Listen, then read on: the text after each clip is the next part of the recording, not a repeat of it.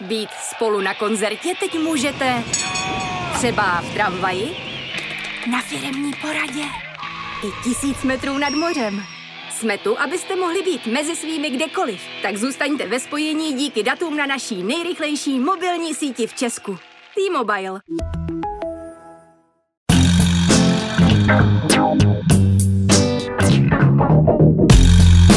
Je pátek 27. října, 611. den od ruského útoku na Ukrajinu.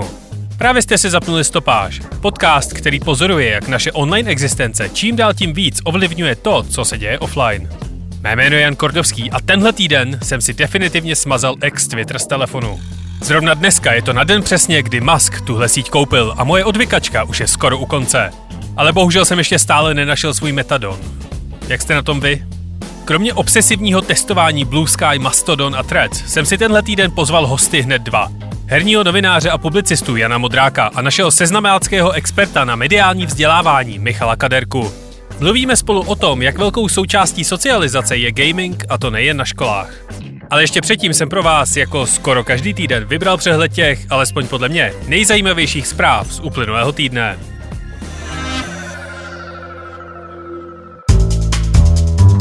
Microsoft, Google a Meta oznámili svoje čtvrtletní výsledky a navzdory všeobecné pesimistické náladě ve společnosti se všem třem firmám dařilo nadále růst, zvyšovat zisky a prodávat víc cloudového prostoru, respektive reklamy.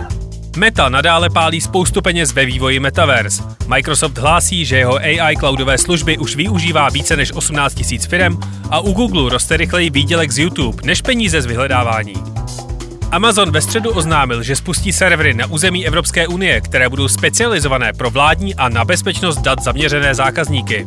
Firmu Meta, respektive Instagram a Facebook, tento týden zažalovalo 33 amerických států, demokratických i republikánských, a to za nedostatečnou ochranu nezletilých a za produkty, které jsou nadizajnované tak, aby dostávali teenagery do psychologické pasti s motivem vyvolat u nich závislost a vydělat na nich co nejvíce peněz.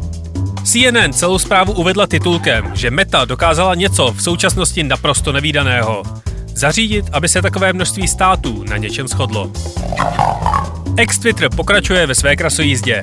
Podle analýzy serveru NewsGuard stojí uživatelé, kteří si platí za modrou fajfku u jména za 74% dezinformací týkajících se války mezi Izraelem a Palestinou. Platforma samotná místo investic do moderace začala tento týden vybraným uživatelům zapínat možnost provádět audio i videotelefonáty. A nabídka umístit své reklamy na X-Twitter se nově objevila na reklamním tržišti Google Display Network. Pravděpodobně ve snaze zaplnit reklamní prostor, který X-Twitter není schopný sám prodat. Mark Zuckerberg během reportování kvartálních výsledků Mety oznámil, že Threads se blíží 100 milionům aktivních uživatelů za měsíc. A Tinder v 15 zemích zapnul funkci, která umožňuje vašim kamarádům a rodině doporučovat profily, které byste podle nich měli pozvat na randíčko. Mezinárodní agentura pro energii vydala svůj pravidelný report, ve kterém popisuje celosvětové pokroky ve snaze vyrábět energii z čistých zdrojů. Podle reportu je odchod od fosilních paliv v tuto chvíli nezastavitelný a v roce 2030 by měla být z obnovitelných zdrojů vyrobena až polovina světové elektřiny. Bohužel to k dosažení cíle omezit oteplení pouze o 1,5 stupně nebude stačit. K tomu by podle agentury bylo potřeba snížit investice do fosilních paliv o polovinu. Ropný gigant Chevron tento týden koupil těžařskou firmu Hess. Zaplatil za ní 53 miliard dolarů. Podle průzkumu YouGov pro server Guardian jsou pro ochranu klimatu více ochotní upravit svůj životní styl mladší generace. Průzkum proběhl v zemích západní Evropy a kromě větší ochoty mladších zjistili například, že obyvatele jednotlivých zemí preferují, aby klimatické politiky řešila Evropská unie jako celek a ne jednotlivé státy na vlastním území. Zpráva od Evropské komise říká, že Evropská unie musí strojnásobit rychlost, jakou omezuje vypouštění skleníkových plynů. Jinak nedosáhne svého cíle snížit emise o 55% do roku 2030. A stát Kalifornie pozastavil firmě Cruise licenci na robotaxíky, poté co se na sítích začaly množit zprávy o tom, že samoředitelná auta blokují dopravu a jsou součástí nehod. A co se stalo ještě? Duolingo oznámilo, že končí s rozvojem jazykových kurzů velštiny. Investovat prý bude do perspektivnějších a populárnějších jazyků. Britský ministr pro waleské otázky Mark Drakeford na Duolingo naléhá, jestli si to ještě nechce rozmyslet. Na Islandu v úterý stávkovali ženy, protože by rádi stejné platy jako muži. Walkoutu se zúčastnila i islandská premiérka, která vyzvala své ministrině, aby udělali to stejné. Na celém ostrově údajně v úterý otevřela jen jediná banka a skolabovala veřejná doprava. V úterý někdo univerzitě v Oregonu nahlásil bombu v jednom z doručovacích robůtků Starship. Následující čtyři hodiny pak univerzita varovala studenty před přibližováním se k smutně vypadajícím robotům, které bombskvet jednoho po druhém zkoumal na odlehlém místě. Autor výhrušky byl polapen a svůj čin vysvětlil jako pokus o žert. Podle studie univerzity v Bonu kohouti poznají svůj odraz v zrcadle. Záchranná stanice pro ješky v Bristolu kolabuje pod množstvím nalezených ješků. Letos už jich zachránili přes 400. A padl nový světový rekord skutečně světového významu. 18-letý Cameron Henning z New Yorku chytil tenisa, který jeho kamarád Julian pustil z dronu, jenž letěl ve výšce 143 metrů. A stalo se toho zcela jistě mnohem víc. Ale protože je to pravděpodobně depresivní, pojďme společně s mými dnešními hosty přemlouvat rodiče a učitele, že hrát hry je dobrý nápad a kvalitně strávený čas.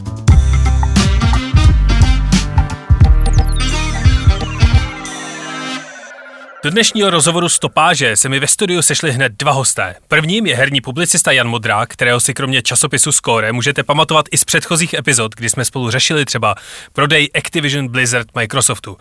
Ahoj Jonzo. Ahoj, dobrý den.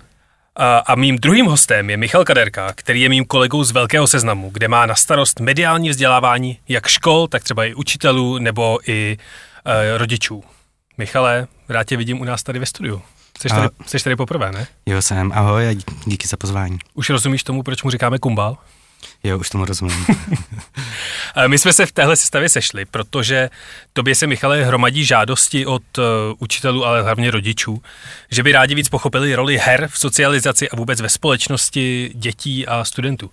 Já my jsme se předtím tady bavili o tom, že slovo děti zní téměř pejorativně, tak tady nemyslíme to zle, ale prostě jsme nenašli lepší označení než děti a studenti, protože slovo žáci a svěřenci nám přišlo moc uh, podivné, takže jim budeme říkat děti. A, a tohle to je úplně jako perfektní materiál pro stopáž, který, která se snaží ukazovat, jak to, co se děje online, tak ovlivňuje i to, co se děje offline a tohle to je úplně přímá kopie tohohle toho paradigmatu. A ty sám učíš tady na gymnáziu na Zatlance. Vidíš, uh, vidíš to, že se děti socializují online v kyberprostoru čím dál tím víc? Jo, určitě uh, ve své podstatě se mezi nimi objevuje to, co my neznáme ze svého života, ti, kteří jsme vyrostli v, v čistém offlineu, tak oni jsou schopni prohlásit za někoho ve velmi důvěryhodného, i přesto, že toho člověka nikdy nevěděli a znají ho pouze z online prostoru. Dokonce jsou schopni říct, a není to jenom mý žáci, ale třeba i dítě doma, které žije v online prostoru, tak je schopné říct, to je můj nejlepší kamarád a myslí tím někoho, s kým uh, si četuje už několik let a posílá si fotografie a povídají si spolu a pak se občas i někdy potkají. Honzo, jak by si rozdělil ty platformy, na kterých se ty děti potkávají? No, tak klasické platformy jsou samozřejmě počítač eh, a herní konzole, eh, ale myslím si, že ta dominantní platforma dneska, a určitě si to potvrdíme, jsou hlavně mobilní telefony. Já sám jsem překvapený, když moji kluci, třeba moji synové, sedí před vypnutou televizí na gauči a místo toho, aby si ji zapnuli a něco tam konzumovali na té televizi, tak mají v ruce mobilní telefon a je to pro ně komfortnější eh, a asi je to větší zvyk a z nějakých jiných důvodů jim to, jim to vyhovuje víc. Co to znamená mobilní telefon a hry? Já si představuju, jako hru si představuju, že sedím před počítačem a hraju Age of Empires, kde strategicky rozhoduju, eh, na jaký kmen zaútočit. Jak to vypadá na telefonu? Na telefonu to vypadá úplně stejně. Dneska možná úplně stejně dobře. Tam ten výkon, eh, dneska poslední iPhony, které byly nedávno oznámený, tak už eh, bylo eh, současně avizováno, avizováno že uh, utáhnou výkonově i ty nejmodernější velký PC konzolové hry. Uh, takže z hlediska výkonu tam není absolutně žádný problém. Samozřejmě tam pořád problém, řekněme, z hlediska ovládání a toho, té velikosti obrazovky, uh, ale dá se na to připojit samozřejmě klasický externí gamepad, ale ty děti jsou, nebo ta mládež dneska jsou, jsou jako většině zvyklí to ovládat samozřejmě swipováním a klasickým prostě ovládáním přes mobilem.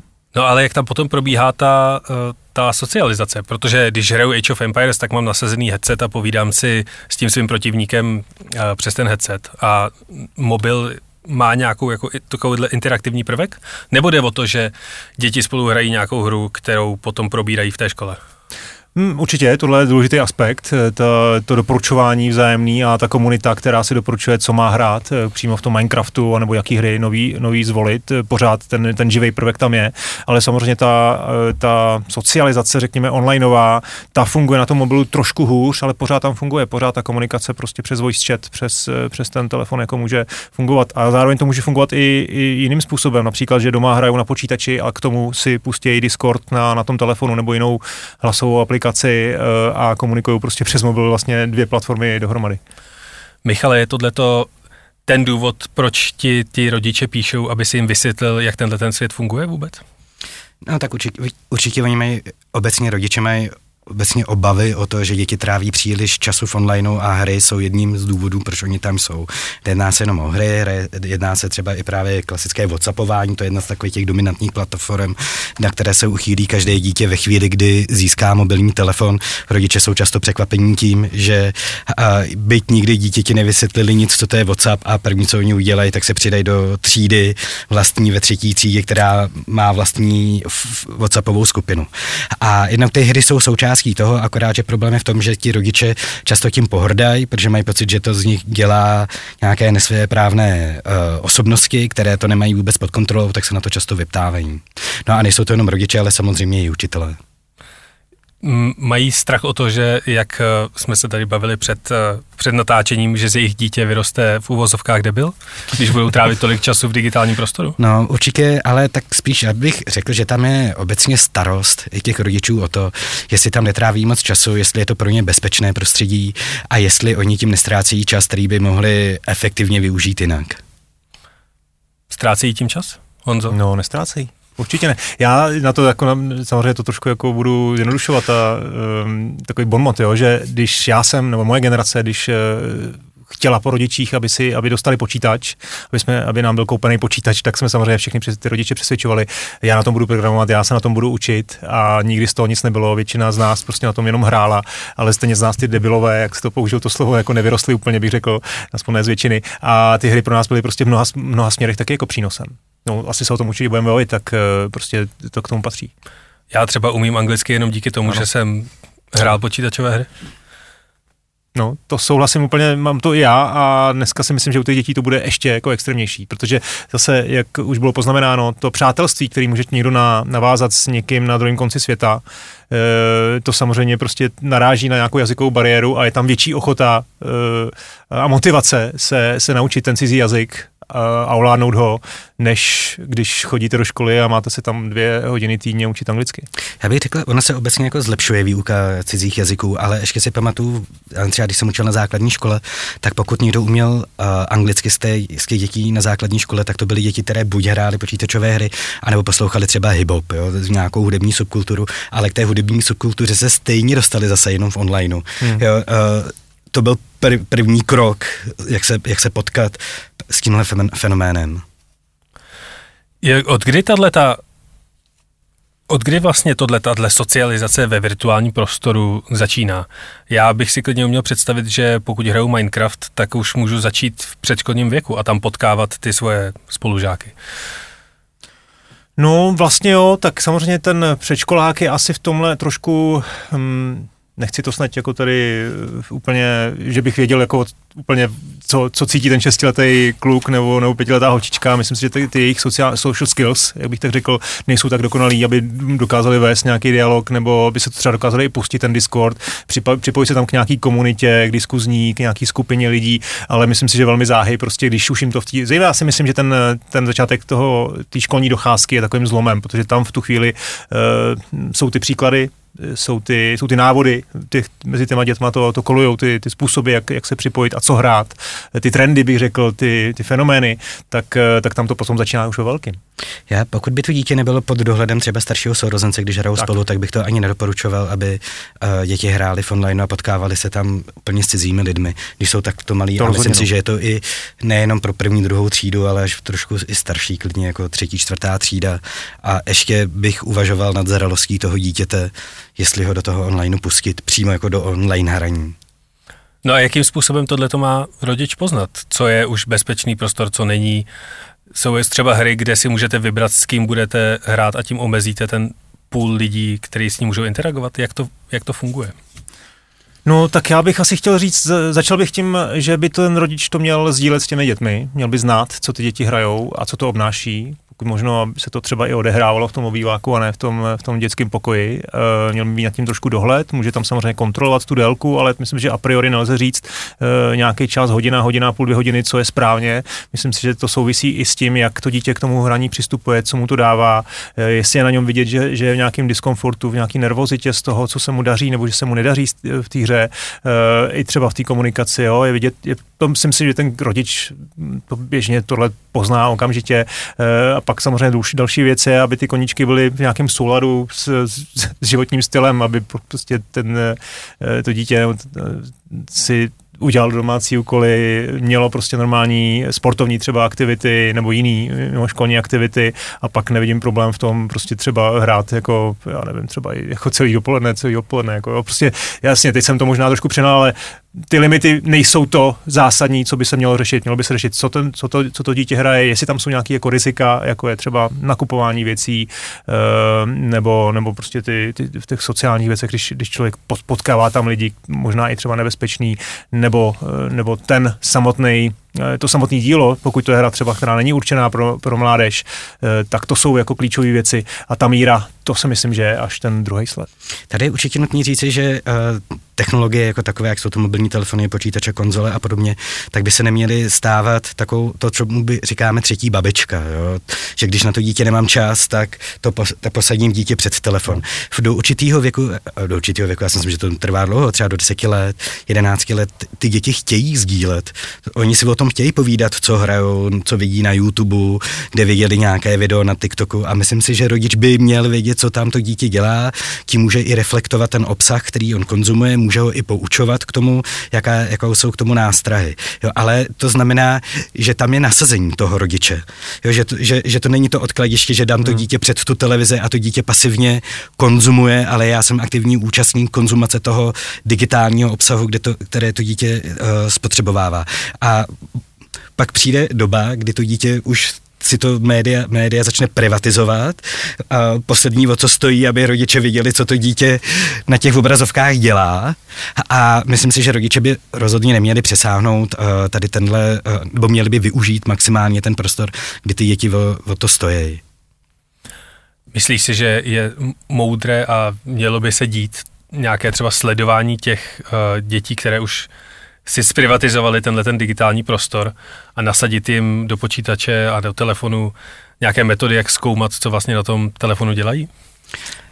To je hrozně těžká otázka. To je o důvěře, která je mezi těmi rodiči a mezi těmi dětmi.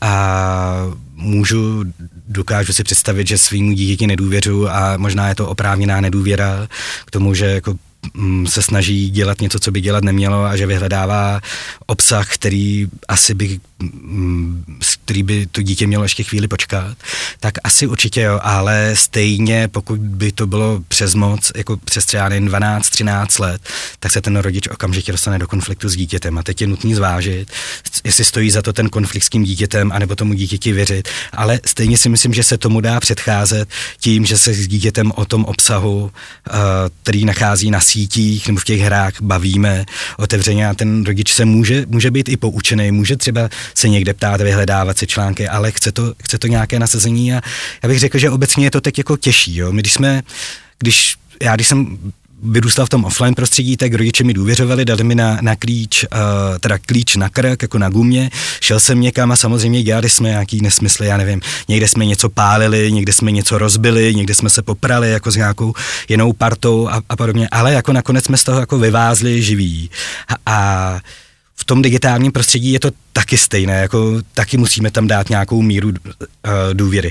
Jinak si myslím, že obecně tím, jak ty děti tráví hodně času v digitálním prostředí, tak ve většině udělají nějakou botu. Stejně jako my se socializujeme s nějakým prostředím, uděláme nějaký průšvih ve škole, uděláme jako cokoliv špatného, tak je přirozený, když trávím hodně času v digitálním prostředí, tak tam vždycky nějakou chybu udělám. Jo, tak to nedramatizovat, ale zase vědět, proč se to stalo jo, a nějak to s tím dítětem reflektovat. Můžou ty online chyby mít nějaké nedozitné následky jako chyby v offline prostředí? Co nejhoršího se může stát? tak uh, může být třeba vyčerpaná kreditní karta, jestli to je něco jako úplně nejhoršího, to samozřejmě každý můžeme posoudit a může tam ten člověk na, narazit na někoho, eh, kdo třeba nemá úplně, eh, úplně, jak to říct, prostě dobrý úmysly, což samozřejmě může skončit i, i, i špatně, ale myslím si, že prostě dítě, který je tím poučený a který je prostě v kontaktu, s nějakým rozumným kontaktu s rodičema, kde mají ten ten, ten, tu, ten, ten vzor v těch rodičích, jak oni komunikují na tom internetu, jak tam vydávají informace a co konzumují a zároveň mají nějakou zpětnou vazbu od nich, co by měli a co už je za čárou, tak si myslím, že to, to riziko jako není, není velký. A to je samozřejmě možná to, co, o čem si mluvil, že to je něco, co se může být dobrý třeba kontrolovat u těch dětí. Ale samozřejmě myslím si, že klidně zvědomím těch dětí. Jako. Pokud eh, z toho aspoň co sleduju já, tak eh, týny, nebo respektive nedos, nedospělí lidé pod 18, děti, tak uh, se primárně jako koncentrují v takových třech, čtyřech, na takových třech, čtyřech platformách, jako jsou Roblox, Minecraft, uh, Fortnite a podobně. A všechny tyhle ty platformy přece tečou přes uh, App Store a Google Play Store, která mají vlastní striktní pravidla. Není vlastně Nedá se těmhle těm platformám důvěřovat, protože oni jsou ten moderátor toho čistého obsahu, který by tam měl být? No, víc, některým více, některým méně. Eh, zase potřeba to brát jako kontext. Třeba Roblox je jedna z nejpopulárnějších eh, her aktuálně, ale ta společnost prostě je v tuto chvíli orientovaná na zisk, na, na růst a bohužel na tom obsahu to je trošku vidět a není schopná moderovat ten obsah tak, aby byl, eh, byl v pořádku třeba i pro ty pro, v, tom, v těch věkových kategoriích pod 13 let. Myslím si, že u Microsoftu v případě Minecraftu je ta situace mnohem lepší a Apple a Google tak to už jsme jako mimo hry a taky asi máme určitou představu o tom, jak to tam je. Když uh, zmiňuješ to, že Microsoft je pozitivní vůči, vůči tomuhle online prostředí, ty si, ty si uh, Michale, zmiňoval, že má třeba i verzi Minecraftu, která je přímo určená ke vzdělávání. Jak, jak tahle ta verze vypadá a je Microsoft jediný? Jsou i nějaké třeba další herní elementy v těch jednotlivých, jednotlivých platformách, které jsou určeny přímo ke vzdělávání a ty děti to baví? Uh, tak my máme spoustu her, které se nazývají, můžeme dát jako pod kategorii Smart Games, uh, které mají nějaký vzdělávací potenciál, jako vzdělávací potenciál má spousta her. Jo, záleží, jak my si ho vytáhneme a a když to budeme konzumovat s těmi dětmi, tak můžeme si říct, co přesně si můžeme z toho, z toho vzít. Co se týče Minecraftu, nevím, jestli jsou nějaké větší platformy, které, tolik, které jsou tolik ve školách, ale Minecraft je asi nejvýraznější minimálně, protože ho vidím nejčastěji na různých konferencích a akcích, které jako mají sponzory, tak tam jednoznačně dominuje z těch her, tak tam dominuje Minecraft. Jak je to s Roblox? Jak ta vlastně platforma a ta, ten herní prostor tam vypadá? Protože my, když jsme se z začátku bavili, co, co ti hraní může dát, tak uh, podle mě jedním z aspektů, který vám hraní může dát, tak je programování. A Roblox právě tam si člověk může vytvářet vlastní světy a úplně si tam ustřelit svoji fantazii. Jakým způsobem tahle ta platforma vůbec funguje? Když dítě přijde s tím, já chci začít hrát Roblox, co si pod tím mám představit?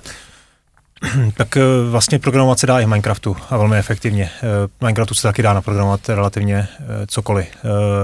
Pokud je o Roblox, tak ten Roblox má vlastně dvě verze. Ta jedna je ta konzumní, řekněme, to je pro ty hráče, kteří si tam objevují ty hry, hrají ten obsah, který ostatní lidi naprogramují a dají dispozici, ať už zadarmo, nebo často za peníze.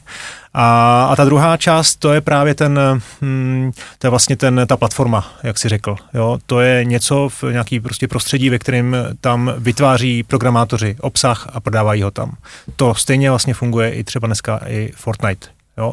No a to je vlastně ta věc, která je trošku podle mě u toho Minecraftu jako vlastně lepší, protože pokud dneska bude dítě hrát eh, Roblox, tak já tam vlastně ten benefit tolik nevidím že tam ty možnosti, co v tom Robloxu dělat kreativně, jsou prostě menší. Ty, to pozitivní na, na Minecraftu je, že můžu i v tomhletom, v této části opravdu tvořit, vytvářet tam třeba i programátorské nějaké jako úkoly, uh, učit se. Zatímco v tom Robloxu je to opravdu o konzumování toho obsahu, který mi někdo vytvořil a často to je, jsou komerční věci. Jasně, můžou to být prostě taky děti, kteří něco vytvořili a šíří to dál, nabízejí to dál a často jsou úspěšné věci, ale velmi často jsou normálně malý týmy, malý indie týmy, kteří tam nabízejí obsah, který je i cílený na, eh, na mládež a na děti a vlastně eh, ve smyslu, aby, aby jako zasáhla trošku jako na v té jejich bezbranosti, jo, takže a dostala z nich peníze, takže tam bych byl jako výrazně opatrnější než u toho Minecraftu.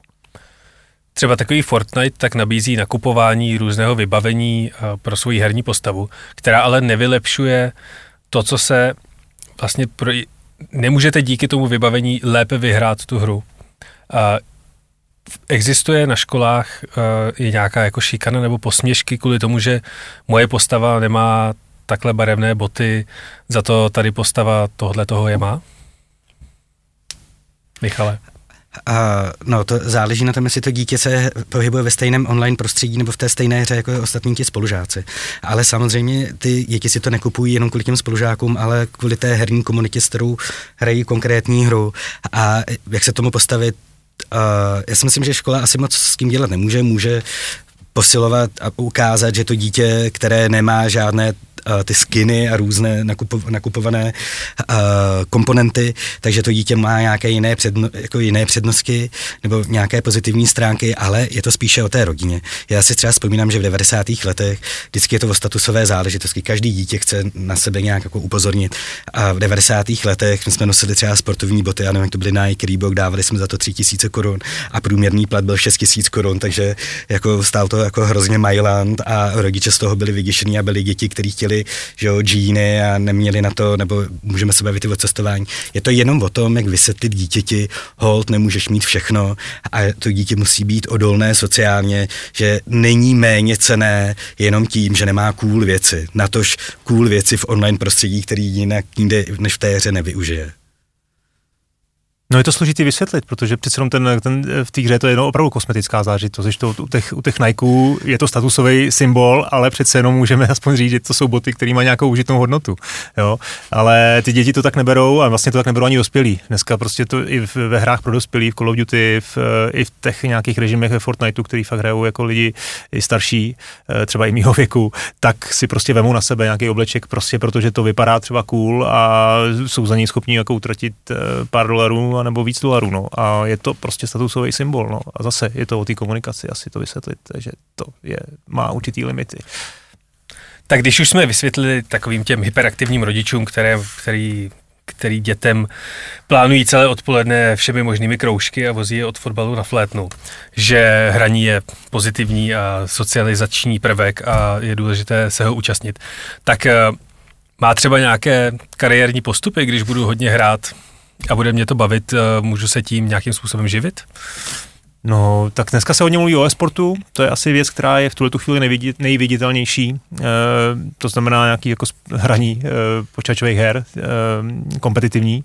A, a ano, je to jako velký biznis, e, ale velmi bych jako varoval před tím vidět v tom nějakou kariéru. Možná těm, zase těm, těm dětem mají tam nějaký, jako, nějakou motivaci, díky tomu získají, aby tu hru Counter-Strike uh, nebo, nebo League of, League of Legends, uh, aby hráli dobře, uh, aby se v tom snažili, ale zase ten, ta míra lidí, kteří se tím dokážou uživit, není, není velká a mám trošku pocit, že i ta, ta e-sportová Eh, ten biznis se trošku ukazuje, že je bublina, že tam ta vlastně ta ekonomický zázemí úplně není a eh, ten průmysl jako se nerozvíjí tak, jak se možná trošku čekalo.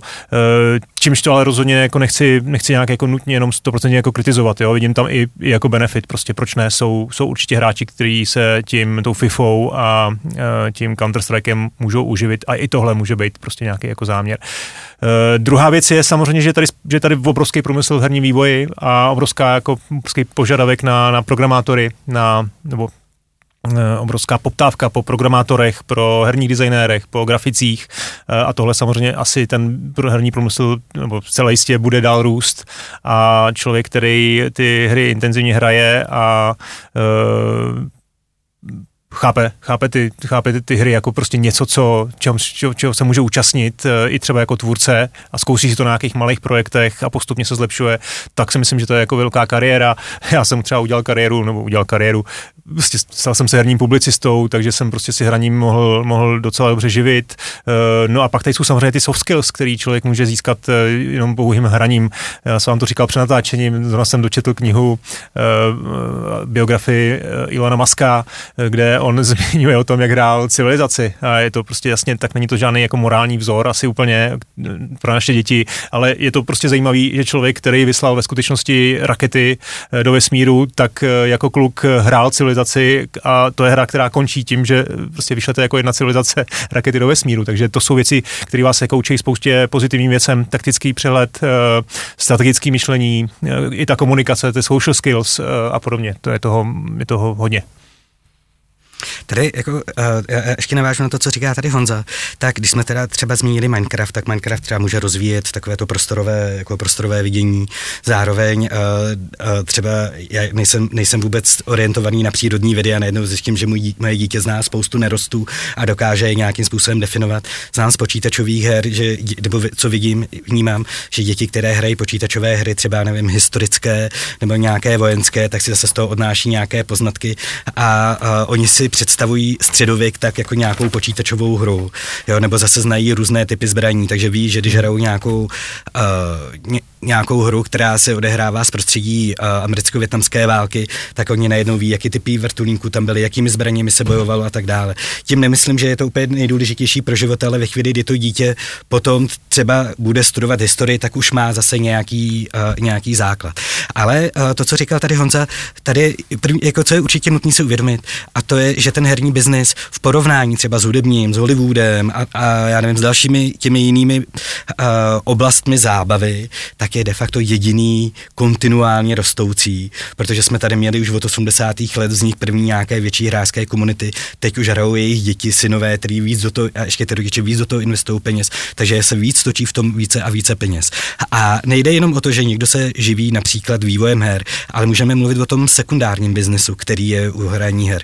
Třeba u YouTubery, jako u YouTuberu. Vlastně všichni ty významní YouTubeři, jak se koukneme i na ty český, ať je to, já nevím, Kovy, ať je to Jirka Král, PewDiePie jako švéd, ty všichni začínali na Minecraftu. To znamená, že oni si to natáčejí, nějakým způsobem komentují, pak se to naučí stříhat, protože to je i součástí prezentování té hry, takže oni se učí i nějaké jiné jako nástroje, jak v tom digitálním prostředí a, pracovat a potom to monetizují přes nějakou jinou platformu, ať je to třeba YouTube nebo Twitch nebo další, další oblasti. Všechny platformy, ať je to i Netflix, ať je to český rozhlas, ať je to česká televize, vš- tady jsme v seznam zpráv, seznam zprávy, jo, tak uh, všude jsou nějaké, nějaké možnosti, jak se, uh, jak uplatnit tu znalost, kterou my máme v herním průmyslu a jak o tom mluvit, protože je spousta lidí, kte, kte, které to baví, je spousta lidí, třeba uh, jsou, jsou někteří hráči, kteří se zabývají jenom tím, že hrajou ty retrohry, jo, což je tak jako součást popkultury a zase jsou určitě nějaký posluchači nebo diváci, kteří tady tyhle informace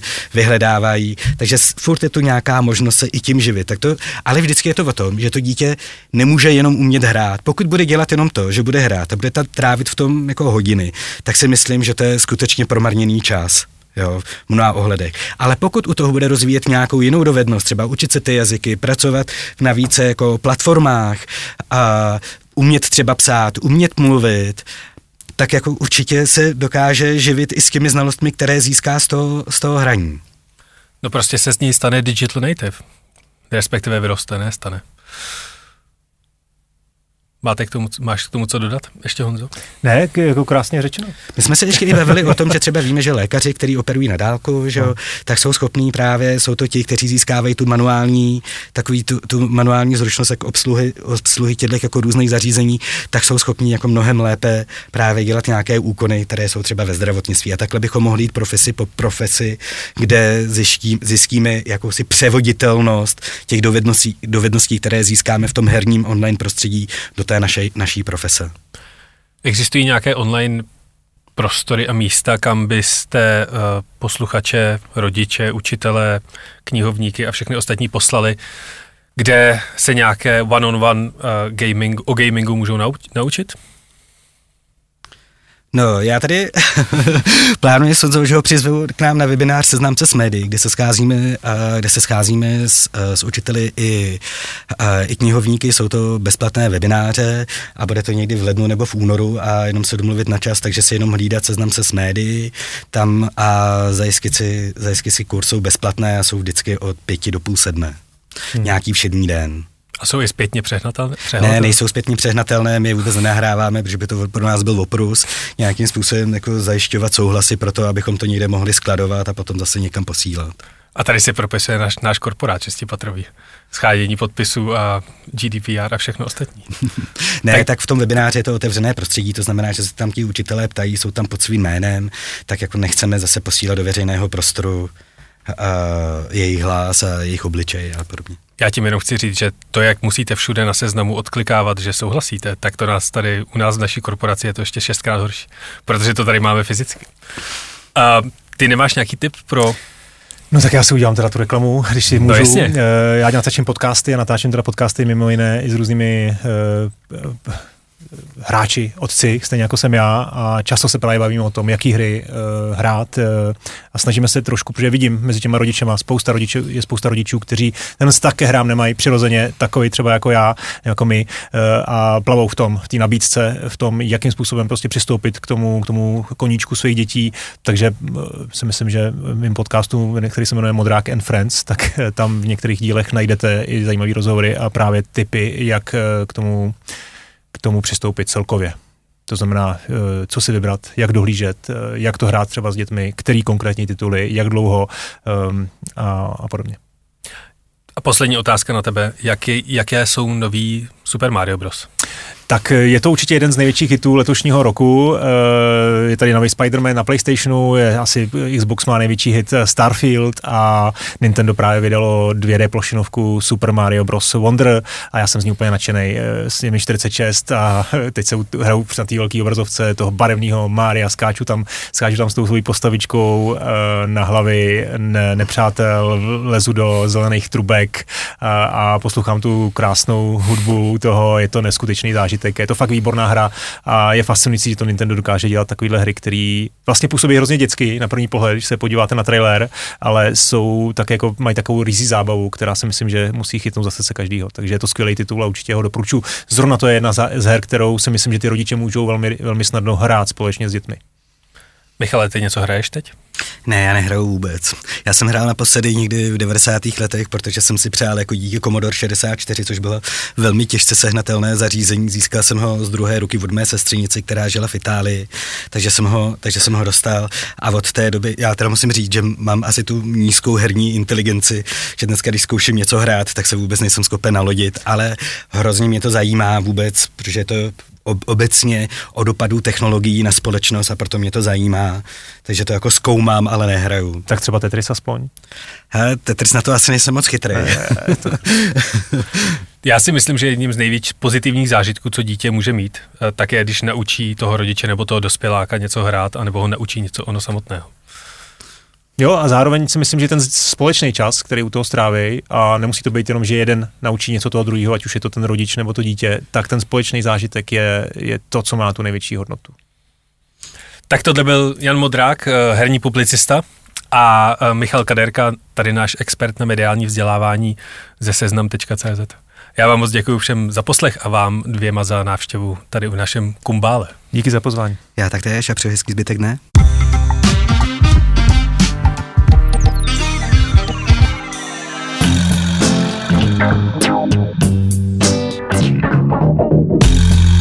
A to je ode mě pro tento týden zase a znovu vše. Nezapomeňte si v sobotu přeřídit hodinky o hodinu dozadu. A rovnou mi můžete poslat jejich fotku na jan.kordovský.cz. Zajímá mě, kolik procent mých posluchačů jsou fitness freaks a jestli tu mám i nějakého hodinkového nerda. Loučí se s vámi Jan Kordovský, díky za poslech, užijte si svátek a neděli a příští týden opět v kyberprostoru. A náhodný fakt nakonec. Tempomat vynalezl americký vynálezce Ralph Teeter. Teeter si v pěti letech vybydl oko nožem a do roka oslepl zcela. Nápad na přístroj, který bude udržovat konstantní rychlost, prý dostal, když ho autem vozil jeho právník. Ten údajně zpomalil, když mluvil a zrychloval, když poslouchal. Patent na tempomat Teeter obdržel v roce 1945.